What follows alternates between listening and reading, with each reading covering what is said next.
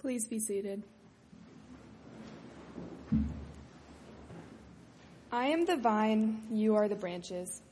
God reveals to Jesus what fruit needs to be borne on the vine of each individual, and Jesus becomes the foundation of who we are as he grows fruit that is beneficial to us and weeds out the ones that are not. My name's Faith Kaufman, and I would have no idea how to make a connection from the gospel to my life if it weren't for All Saints. I've been coming to All Saints for as long as I can remember, but it wasn't until my tenth grade year that it really became an integral part of my life. I have always gone to two different churches, as my dad is Catholic and my mom is Episcopalian, but for confirmation they gave me the choice of which to become a part of. Although I had grown up attending Sunday school at my Catholic church, I had always felt a pull towards All Saints, and joining this congregation is one of the best decisions, I, decisions I've ever made.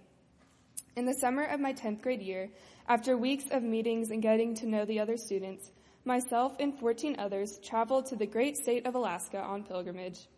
We had each been hesitant on what spirituality Alaska held, as it wasn't known for being a typical site of religious pilgrimage. However, this trip displayed to us the fact that God is everywhere, that Jesus' love can be found in each and every person. I found this specifically in the friends I made on the trip. I went into the pilgrimage only knowing one person and left with a group of people I believe will be lifelong friends. The wondrous hikes, early morning prayer, and homemade dinners brought us together in a way I hadn't thought would happen. However, I am certainly grateful it did, because this quick but strong bond would... we made unfortunately had to be put to the test. Just days before the end of my trip, my grandfather passed away, and I had to leave early to attend the funeral. Being with those people and in that beautiful part of Alaska was the perfect place to be. I received hugs and condolences, as is natural, from others, but it was the way everyone actually lived the grief with me, either through sympathy or empathy, that was most important.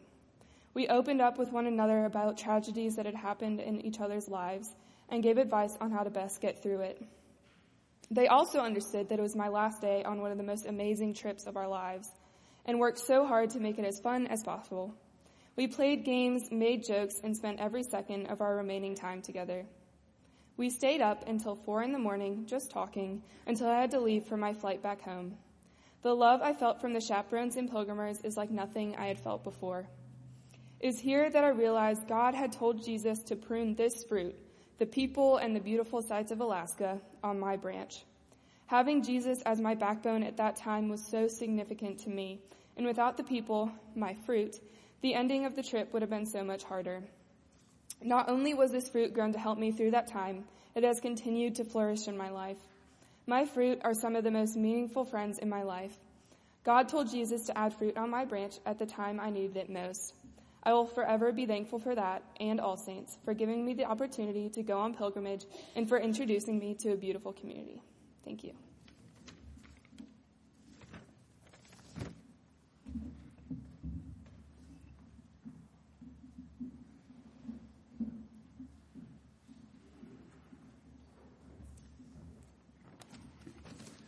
Hi, uh, my name is James. Uh, I've grown up as a member of All Saints, been here all my life. Uh, I was in the children's choir for a while, usually went to Sunday school, went through Rite thirteen and was confirmed, and have been an acolyte here for the past X amount of years. This community has influenced me in more ways than I think I can imagine. When I first read over this week's gospel several weeks ago, brainstorming with Tim, I felt kind of lost. Several phrases I thought didn't necessarily reflect the church establishment that I've become so familiar with. And in general, I'd really just no idea where to start when even giving a sermon. Something I hadn't tried. Whoever does not abide in me is thrown away like a branch and withers. That sort of sounded hellfire and damnationish, something that is obviously not preached much here. Nothing really stood out that much, and none of what Jesus was telling us felt relevant to my experiences, except one sentence, and really just one word in particular, eventually resonated with me. If you abide in me, and my words abide in you, ask for whatever you wish, and it will be done for you. Abide. What does that really mean? The textbook definition of it, and what I generally have come to associate it with, is patient endurance. But here I like it to have a much more active meaning. Not simply going with the flow, but making an effort to really show your love, show your passion, and participate in other people's lives. From my experiences in history classes to visiting other, more traditional churches, The common view of Christianity, it seems, is that it preaches how it is really, really important to love God and have a strong faith and act according to his wishes. Although, yes, we preach that in the Episcopal Church, Episcopal Church also, my experience this year extend beyond that perspective. In this gospel, we see that this approach is only half of the equation. The crucial part here is not just the use of abide, but the double usage of it, combined with also its contextual meaning. God is stressing to us that, but everything I just said is important and worthwhile. It is also reciprocated. It says earlier, abide in me as I abide in you. As much as we worship and praise God and are loyal servants of his ministry, he is present and watching over us in our lives. As much as we are making an effort to love him here in our world, he is making that same effort to love us. And as I finally start to realize that my significant time in this specific community and congregation is coming to a close, it's becoming even more clear that everyone here is the embodiment of that give and take. This congregation is God's presence, his protection, his love, and his active participation in my life. As I'm sure many of you know, my father passed away when I was just four months old. I have no real memories of him, so the, I guess, memories that I do possess of him are not really mine, just interpretations of stories I've heard and pictures I've had in my house.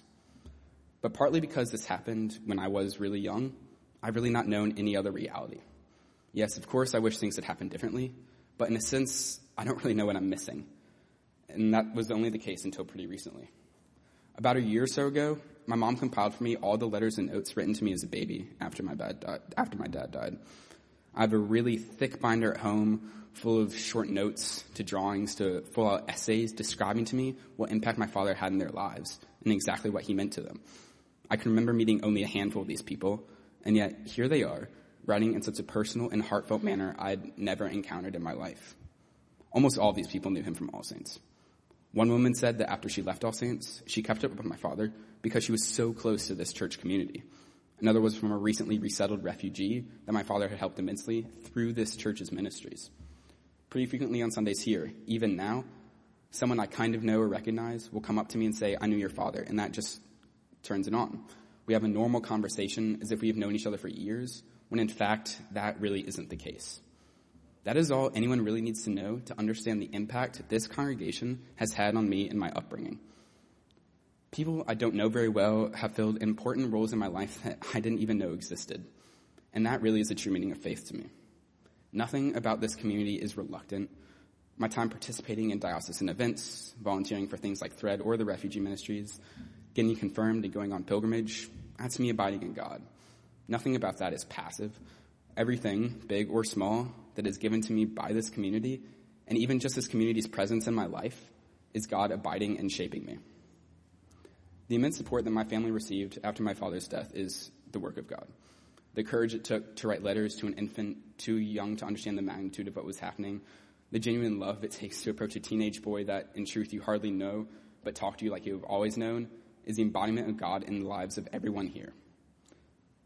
And as I move on past high school and past regular attendance in this congregation, I just want to say thank you for carrying God's message and abiding by me and serving that role and that love in my life that God had intended. It's incredibly reassuring that I have had this community and will always have this community with me, no matter where I am. But since next year I will be at Georgia Tech, it is nice to know that all of y'all, and of course fifty cent donuts and lemonade, will only be across the street for at least four more years.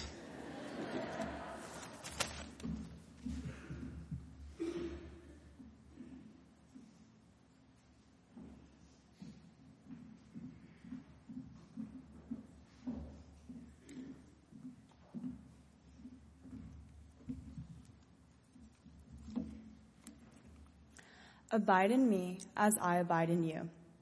I listen to this and I hear a lesson of trust. God trusts you and you must trust God. This reciprocation of trust, however, goes beyond your relationship with God. Trust is the foundation for all relationships. Trust is true confidence in someone. When those around you are dependent and loyal, oftentimes you trust them. When you're young, you trust the adults around you to help you make the right decisions. And you get older, you act kindly and selflessly. People will often have confidence in you. Relationships are then, over time, formed. For instance, I trust my brother. I know I can always call him and get the advice I need, that he will always be push me to be the best version of myself that I can, even if it's painful. He reaches out to me in the same way. Sometimes I think that this reliance we have in one another is nonsensical. How can I call someone for important life advice one day and that person call me the next? One of us has ought to be getting bad advice. We can't both be so wise. If we were, we wouldn't need each other in this way. But I realized it's not that either of us are incapable. It's that we don't have the trust in ourselves that we have in one another. It didn't take me very long to trust Conrad. I trusted him to keep me safe on walks to the park or at nights when we were home alone. I had faith in him to guide me through high school. But the thing that he really did was he taught me the advantages of trust. That as long as there was someone in the world I trusted, it would alleviate my anxieties, and I would never be alone. He taught me that being a person someone trusts means sometimes you're quiet, or sometimes you yell on the top of your lungs for this person. That trust isn't just being a lockbox of someone's personal information. Trust is being truly there and present for someone. Trust isn't something you give. Trust is something someone gives you. You have to work hard to give someone this assurance. It wasn't until recently, though, that I started to trust myself and the way I trusted Conrad. I realized I'd been walking this tightrope that is being a young adult. I'm old enough to have some wisdom, and I'm young enough to be brave, but my actions didn't reflect this. I could go on no longer allowing other people to carry the weight of my decisions. It was time for me to carry the burden alone. I realized then that while I was trusting those adults around me, they were giving me more. They were teaching me the skills to have true confidence in myself. It takes time to trust yourself, just as it takes time to trust those around you. After my realization, I didn't immediately wake up with this sudden ability to trust myself. It started with little things, like learning how to be proactive, that I can't have my parents remind me to sign up for an A P test. That's something I need to do. But the thing that has really instilled confidence in me is being the Edmund Middle School lacrosse coach. I say that, but I'll also say we didn't have the winning most season. Um, every game lost seemed like a failure on my part. I didn't want to let anyone down, not my fellow coaches, not the parents, certainly not the players. I had been looking at it in the wrong way.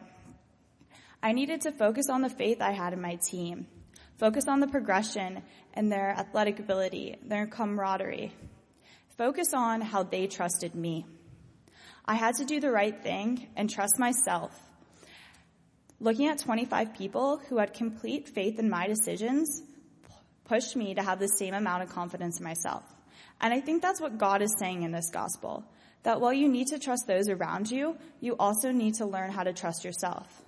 I trust myself to acknowledge which parts of my actions are positive towards my well-being and which parts are not. Because I find when you are able to trust both in yourself and those around you, you are truly able to grow as a person.